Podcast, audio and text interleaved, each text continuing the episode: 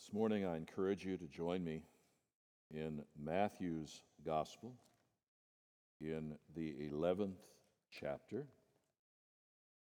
Matthew 11, verses 25 to 30. Matthew 11, 25 to 30.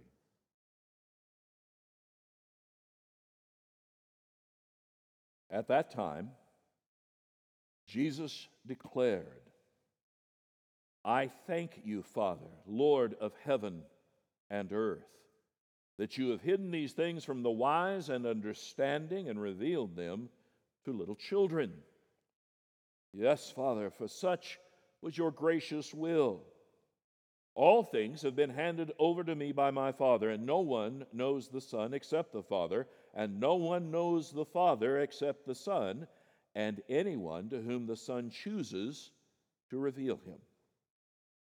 Come to me, all who labor and are heavy laden, and I will give you rest. Take my yoke upon you and learn from me, for I am gentle and lowly in heart, and you will find rest for your souls. For my yoke is easy, and my burden is light. This is God's word. Father, by your Spirit now, please attend this, the preaching of your word. Grant to us the grace we so desperately need to rightly hear and receive this. For it is in Jesus' name we pray. We continue in our series regarding our proposed confession of faith today, the free offer of the gospel. With all of the cancel culture we see around us, it may seem peculiar to be talking about a confession, and even stranger to be talking about historical confessions. Uh, when we live in an era where we're seeing historical monuments torn down, historical figures despised, and past history making events treated as though they should be forgotten, why would we appeal to something from history as being of any relevance? Certainly, there are historical events and persons who should be treated much more carefully. The history itself needs to be accurate and understood properly. While it should never be glossed over, it should also never be treated with contempt. Many who com- claim that such great importance today will no doubt be relegated to the dustbin of history, and that very quickly. In looking at the great Christian tradition in this case, more particularly the Baptist tradition, we are being actually quite Baptistic when we look back. Baptists tend to affirm congregationalism. And uh, there's no, really nothing more democratic than even giving your ancestors a vote on what it is you believe and what it is you affirm. We have made no secret that the confession we have proposed is tied to one from 1833, the New Hampshire Baptist Confession. And that this confession includes this article, in essence the same. We've changed it slightly in language, I think, to modernize it just a bit. We believe that the blessings of salvation are made free to all by the gospel, that it is the immediate duty of all to accept them by a cordial, penitent, and obedient faith, and that nothing prevents the salvation of the greatest sinner on earth but his own inherent depravity and voluntary rejection of this gospel, which rejection involves him in an aggravated condemnation. Now, why? Include this? Why does this matter? And why would the history behind this matter? Um, just this past week, dear friend, uh, pastor that I've known well over 30 years, Pastor Gary Long, father to Tim, who's a member here, passed away. Gary knew more about Baptist history than I will ever know. And I was always intrigued by his grasp of that history. But he would have understood this and commended me for uh, addressing this. The New Hampshire Confession in 1833 found itself in America because Baptists, out of the Second Great Awakening, suddenly found themselves uh, in a situation where there were some new groups that were arising. Now, I know some of you are already wondering should you be streaming this because it sounds like it's going to be history. Well, just a little bit. And I'll try to make it as painless as possible. But what happened was you had a new group rising up among Baptists. They were called Free Will Baptists. A fellow named Benjamin Randall proclaimed strongly the universal love, universal grace, and universal atonement, and this was causing some splits among Baptists. He even affirmed that you could lose your salvation. There was another movement called Hyper Calvinism, the anti mission society movement, people that were opposed to sending missionaries out because they thought it was a wrong thing to do. And finally, there was an opposition to confessions and the new birth. Alexander Campbell had begun a new movement called the Restorationist movement. And he didn't believe that you ought to have a confession, and he didn't believe in the Spirit of God regenerating you before you exercised repentance and faith. Repentance and faith were something you possessed innately, you were able to do. And so, out of that, the New Hampshire Confession is born. Now, this particular article in the New Hampshire was aimed at that thing that I mentioned earlier that sounds weird hyper Calvinism. In the era of Star Wars and Star Trek, hyper has a much different meaning, it seems, in our time, although there's some similarities, I suppose. Some called it high Calvinism. Now, when we use terms like Calvinism, Arminianism, hyper Calvinism, it can be very, very confusing. And I get that. And please understand, I'm trying to make this as simple and accurate at the same time as I can. The reformer, John Calvin, had a particular doctrinal persuasion named after him. It was not his doing, but it just came to be called Calvinism over time. And he had a very strong emphasis on the sovereignty of God and salvation. Now, let me make clear Calvin was not unique in this. Luther had a very strong view of the sovereignty of God as well. And you couldn't read his bondage of the will, his argument with Erasmus, without picking that up. But after Calvin writes his Institutes of the Christian Religion, the first rather systematic declaration of what was believed. And by the way, the Institutes were not aimed primarily at theologians and pastors, it was actually written for the common man to understand. It was written as a defense to the King of France for the belief in Protestant doctrine. And so, this view, a high view of the sovereignty of God, became pretty much the position throughout Europe. And then who'd have thought? Somebody decided they disagreed some years later. His name was Jacob Hermanzoon. That's roughly as close as I can get to the actual Dutch pronunciation, which when brought over into Latin, which I think everybody and their dog spoke in the 1600s, came over as Jacobus Arminius. And you get the term Arminian from that. I always want to make clear an Armenian and an Arminian are not the same thing, though an Armenian might well be an Arminian. He may as also at the same time be a Calvinist. An Armenian means somebody from Armenia. Arminian is somebody who affirms what Jacobus Arminius taught. Now, the challenge, he, he didn't agree about the depravity of man. He didn't agree about election. He didn't agree about the atonement. He didn't agree about the perseverance of the saints. So a bunch of the Dutch theologians got together. He was Dutch. They got together at a little thing called the Synod of Dort. And I know you're just so excited to get all these terms down. The long and the short of it is they rejected everything that he brought up. And the five things that he brought up actually were brought up by his followers because he died before there was a chance for him to defend it himself became known as the five points of Calvinism. Now, why does all of that matter? Well, in some ways it doesn't, but in many ways it does. Because what came to pass then was an ongoing division, and that's not unusual. We see this throughout church history between those with a very high view of the sovereignty of God in the matter of salvation and those who think that's wrong and want to talk about free will. And this even affected, who'd have thought, Baptists in England in the 1600s.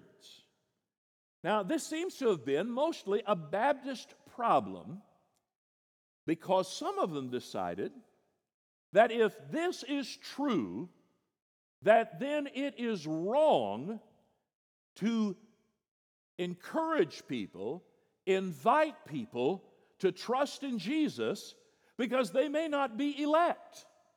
And you're asking them to do something that they don't have the power to do. And so they called it, of all things, duty faith. That saying to a man, without knowing whether he's one of the elect, that he had an obligation to believe was wrong. It was a mistake. Thus, the idea of a hyper Calvinism. Now, this plagued Baptist churches in England and America.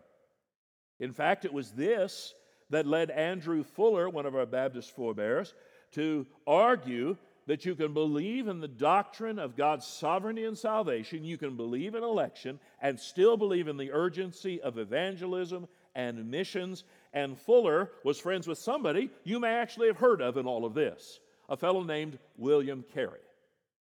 Carey is the father of modern missions. And part of what Carey had to fight against to take the gospel to India was the attitude that it was wrong to go invite people to Jesus. God will save the heathen when he gets around to doing it. It's up to God.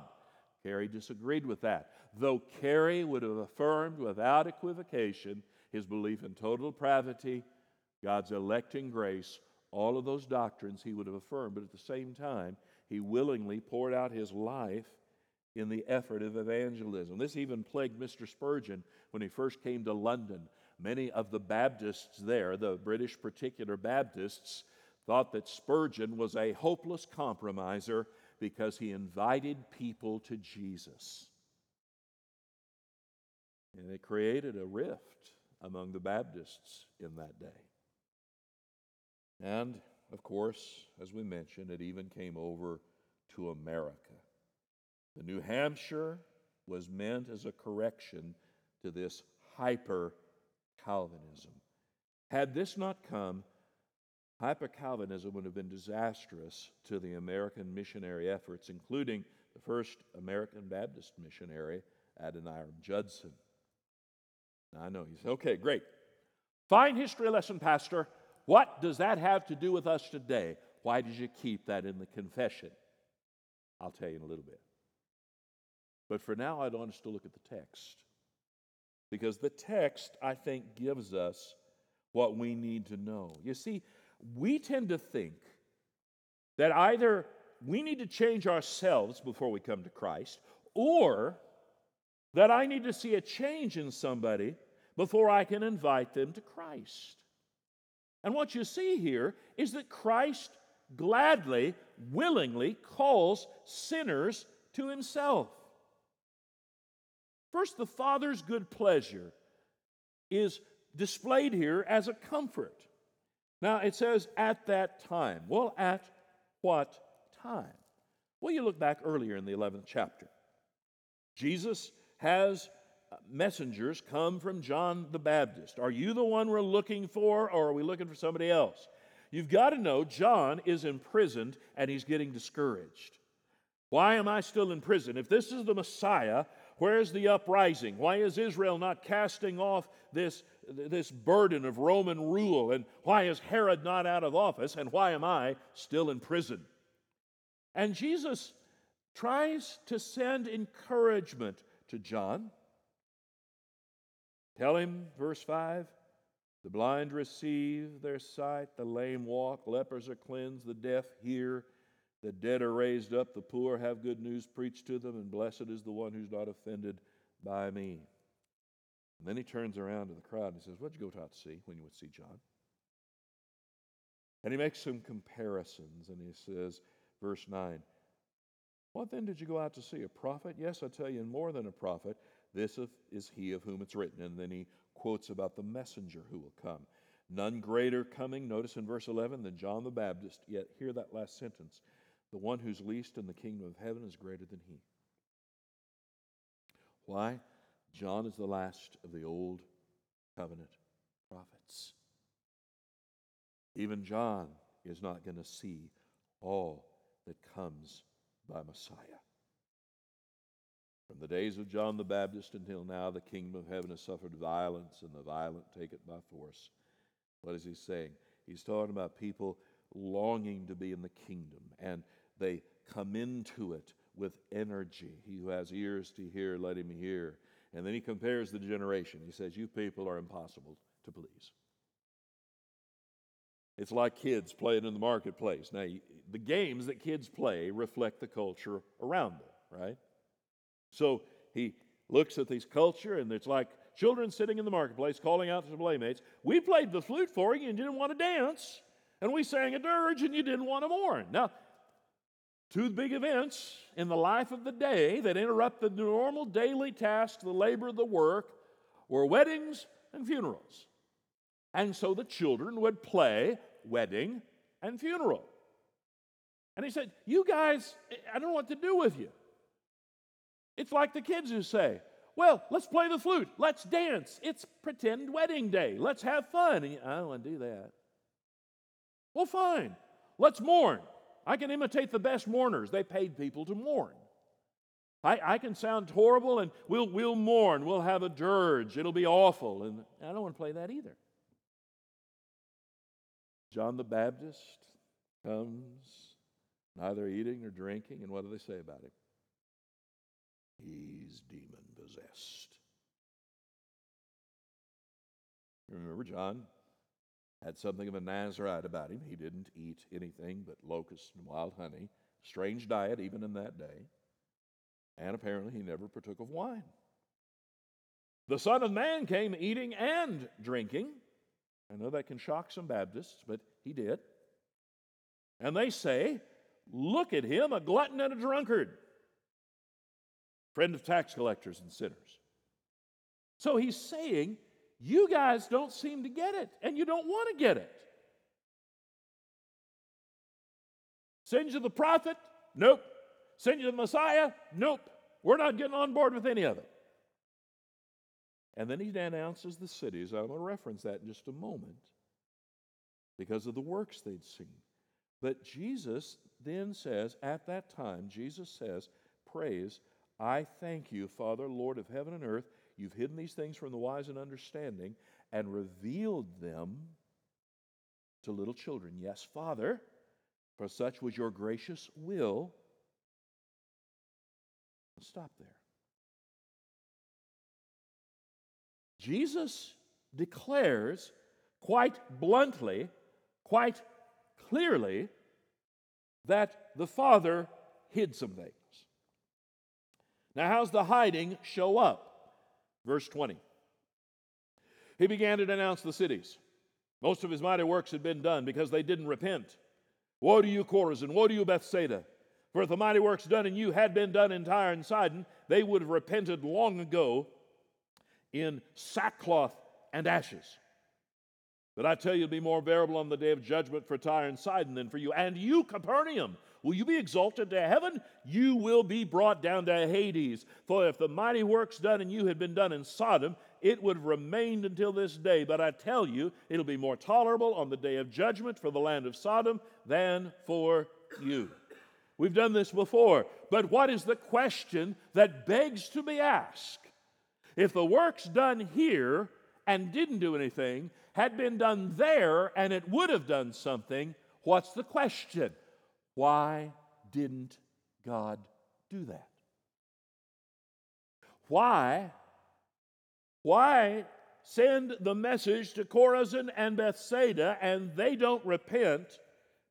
But if he had gone to Tyre and Sidon, they would have. Why go to Capernaum and they won't repent? But if he'd have done it in Sodom, Sodom would still be around. What's the question? Why didn't you? Now, there's no less than the Son of God saying this, right? Why didn't you? I thank you, Father, Lord of heaven and earth. You've hidden these things from the wise and understanding and revealed them to children. Yes, Father, for such was your what? Gracious will. God had a purpose.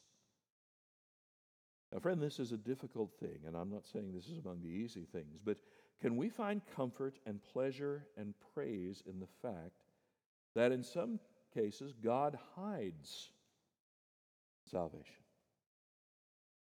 You, look at the 13th chapter a little later here in Matthew, and he's telling parables. And he will tell them, and he'll tell the disciples in verse 11, To you it's been given to know the secrets of the kingdom of heaven, but to them it's not been given. For the one who has, more will be given, he'll have an abundance, but from the one who has not, even what he has will be taken away. That's why I speak to them in parables, because seeing they do not see, and hearing they do not hear, nor do they understand. Indeed, in their case, the prophecy of Isaiah is fulfilled that says, You will indeed hear, but never understand. You will indeed see, but never perceive. For this people's heart has grown dull, and with their ears they barely hear. Their eyes they have closed, lest they should see with their eyes, and hear with their ears, and understand with their heart, and turn, and I should heal them. Now, unless you think that's unique, this is nothing but echoing the commission of Isaiah in Isaiah 6. Whom shall I send? Who will go for us? Here am I, send me. Well, fine. Here's the message you're going to do ever seeing and never understanding, ever hearing and never getting it. There are times the Father, according to his will, leaves people in their sin. But along with that, my friend, the humility that ought to strike us is this why me? If I'm a Christian, why me? That same 13th chapter of Matthew, verse 16 Blessed are your eyes, for they see, and your ears, for they hear. For truly I say to you, many prophets and righteous people long to see what you see, didn't see it, hear what you hear, didn't hear it.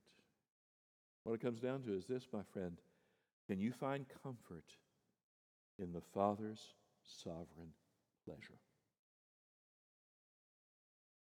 You see, it's never our job to figure out who those are the Father's going to call.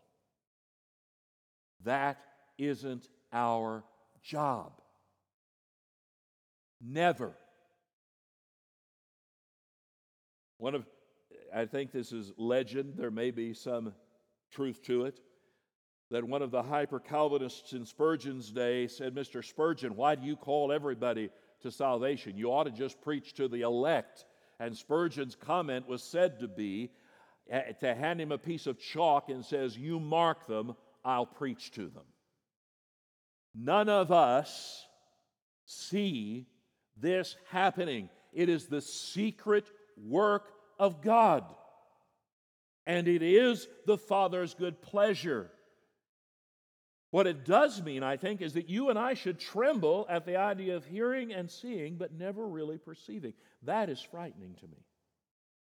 That it is possible to sit under the preaching of the gospel. And I, I think of this virtually every time I stand in front of this congregation, that there may be some of you who have heard me preach for nigh unto 27 plus years now and have never come to saving faith. What a horror! You say, well, if I'm not elected, it won't do me any good to try. No, my friend, hear the call come to me. There's a second element here. The Father's good pleasure is a comfort. But secondly, the Son's revelation, let's just say it's comprehensive. Verse 27 All things have been handed over to me by my Father. No one knows the Son except the Father, and no one knows the Father except the Son, and anyone to whom the Son chooses to reveal him. The Son reveals the Father. He reveals the nature of the Father. That is, He is holy, yes, but He is also loving. For God so loved the world that He gave His only begotten Son. And He reveals the way to the Father. How can sinners come to this Father? Through Christ. The all things of salvation are committed by the Father to the Son. The Father and the Son know each other and you never know the Father without the Son showing you the Father.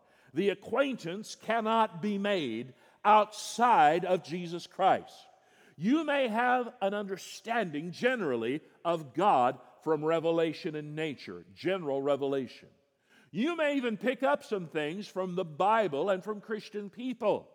But the only way you get an, a one on one introduction to God the Father is through God the Son.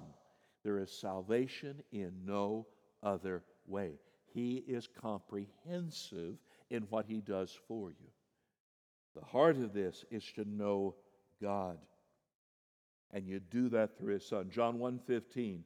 John bore witness about him, cried out, this was he of whom I said, He who comes after me ranks before me, because he was before me. For from, the full, from his fullness we've all received grace upon grace. The law was given through Moses, grace and truth came through Jesus Christ.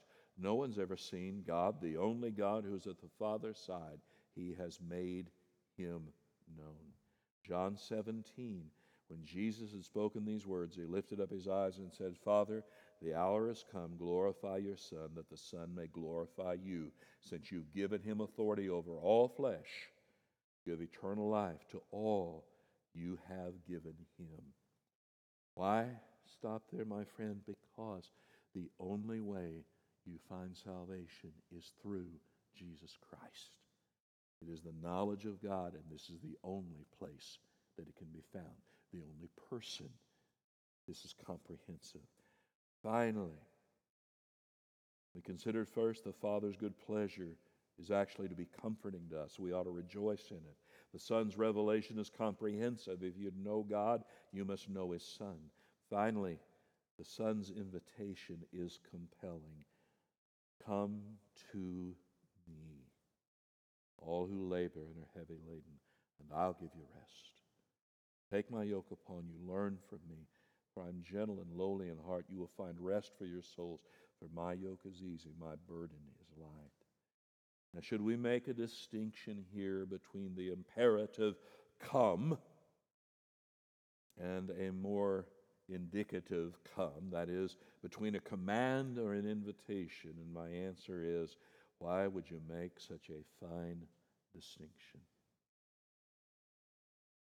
Do I command sinners to come to Christ? You bet. Repent and believe. That's a command, it's an imperative. Do I invite sinners to come to Christ? You bet. Oh, won't you repent and believe? In evangelizing, why would we not do so?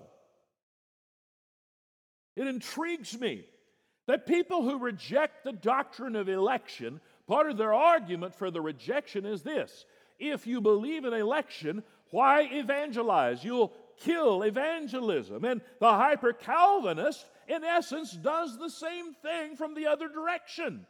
God will save whom He will, thus, you don't need to plead with people or invite people to Jesus. And I reject both of those things out of hand.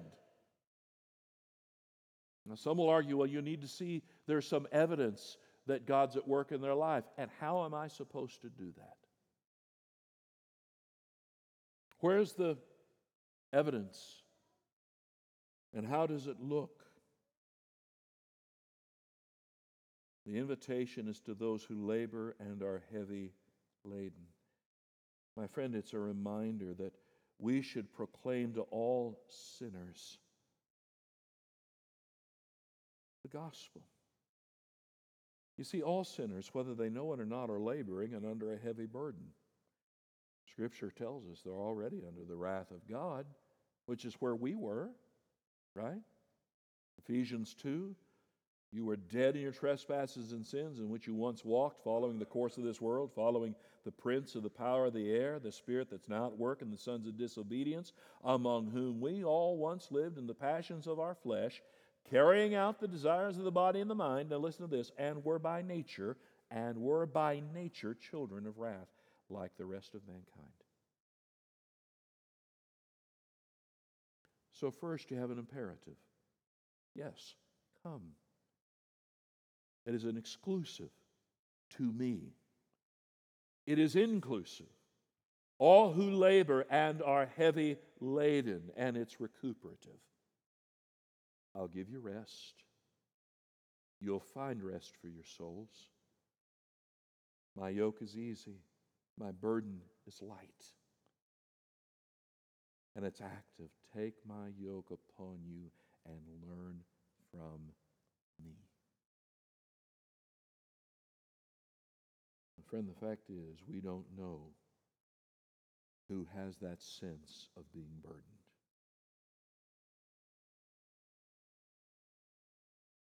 I love Mr. Spurgeon on this. Come.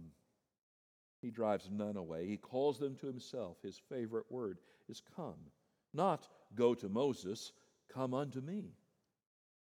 To Jesus himself we must come by a personal trust, not to doctrine, ordinances, or ministry are we to come first, but to the personal Savior. All the laboring and laden ones may come. He doesn't limit the call to the spiritually laboring, but every working and wearied one is called. It is well to give the largest sense to all that mercy speaks. Jesus calls me. Jesus promises rest as his gift, his immediate, personal, effectual rest he freely gives to all who come to him by faith. I know. Okay, preacher, who's arguing? Why include this article? We're not hyper Calvinists.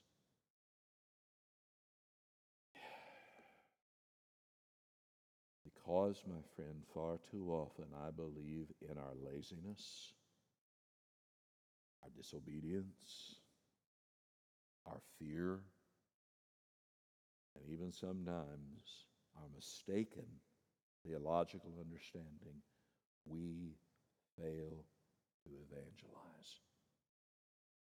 We leave people in spiritual darkness and death without even trying to shine the light of truth into their, their lives.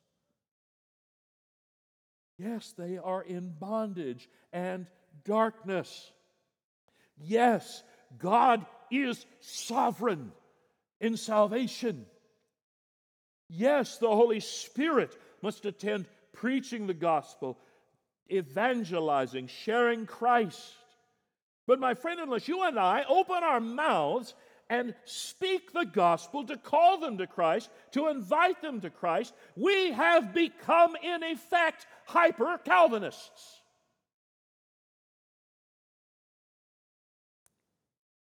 We have failed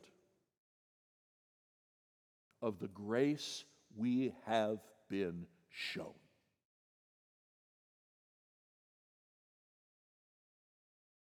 We think of this wrongly.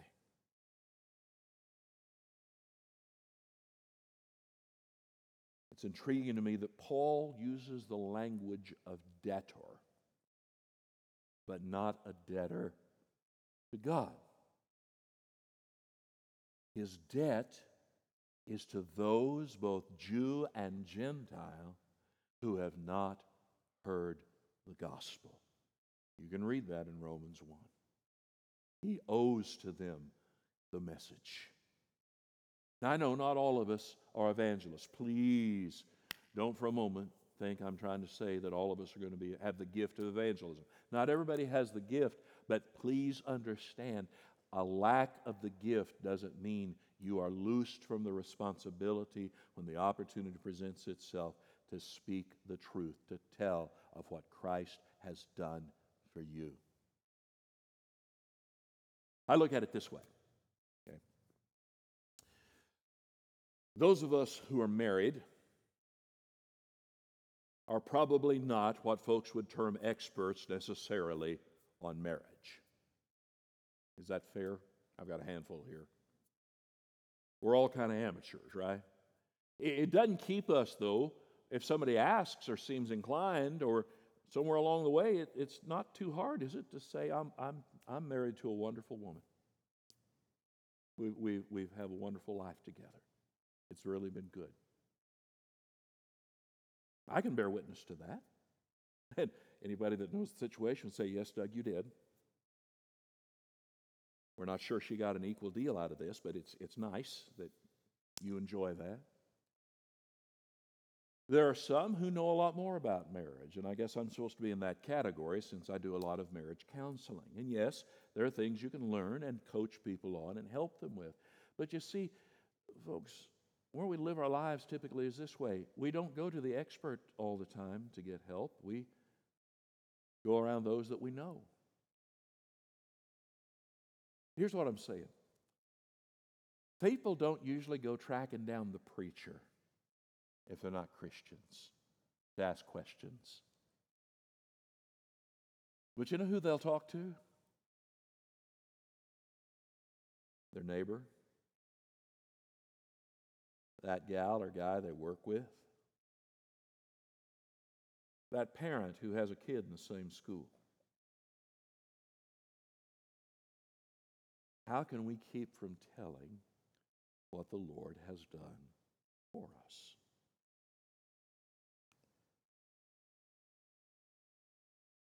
Paul has these words in 2 Corinthians 4 having this ministry by the mercy of God, we don't lose heart. But we've renounced disgraceful, underhanded ways. We, we, we refuse to practice cunning or to tamper with God's word, but by the open statement of the truth, we would commend ourselves to everyone's conscience in the sight of God. And even if our gospel is veiled, it's veiled to those who are perishing. In their case, the God of this world has blinded the minds of unbelievers to keep them from seeing the light of the gospel of the glory of Christ, who is the image of God. For what we proclaim is not ourselves, but Jesus Christ as Lord, with ourselves as your servants for Jesus' sake. For God, who said, Let light shine out of darkness, has shone in our hearts. You're the light of the knowledge of the glory of God in the face of Jesus Christ. What am I saying? Friend, you have no idea what God has done in that person's life who's in your circle. And, and maybe it's a moment where somebody just suddenly pops up in your world. And you're fearful and you don't know what to do, you're afraid of messing this up. Let me just let me just make something really clear to you. You really can't botch this.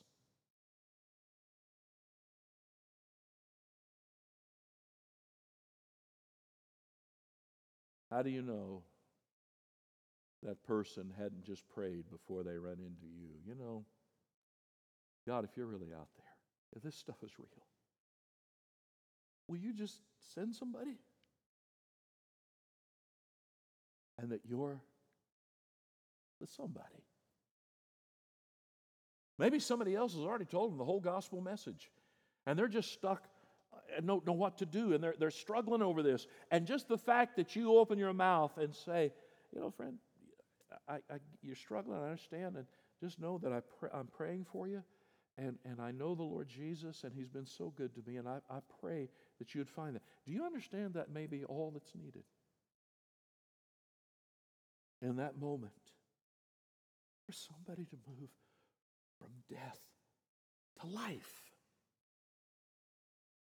My friends, I pray truly God would blight our comforts if we're going to keep it to ourselves. I pray we'd just be miserable. People's eternal souls hang in the balance. Will we act as though we who have life and the cure. Shall we act as though we don't among those who are dying?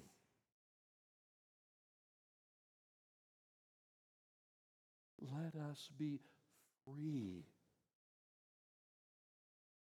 Let us be liberal with our spread of good news.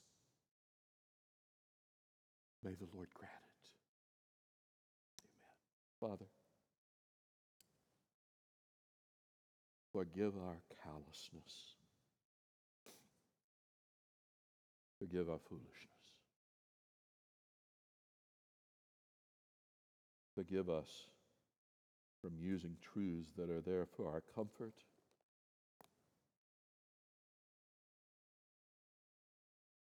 Turning them into excuses. Oh Lord, change us, make us what we ought to be for your glory and their good. In Jesus' name.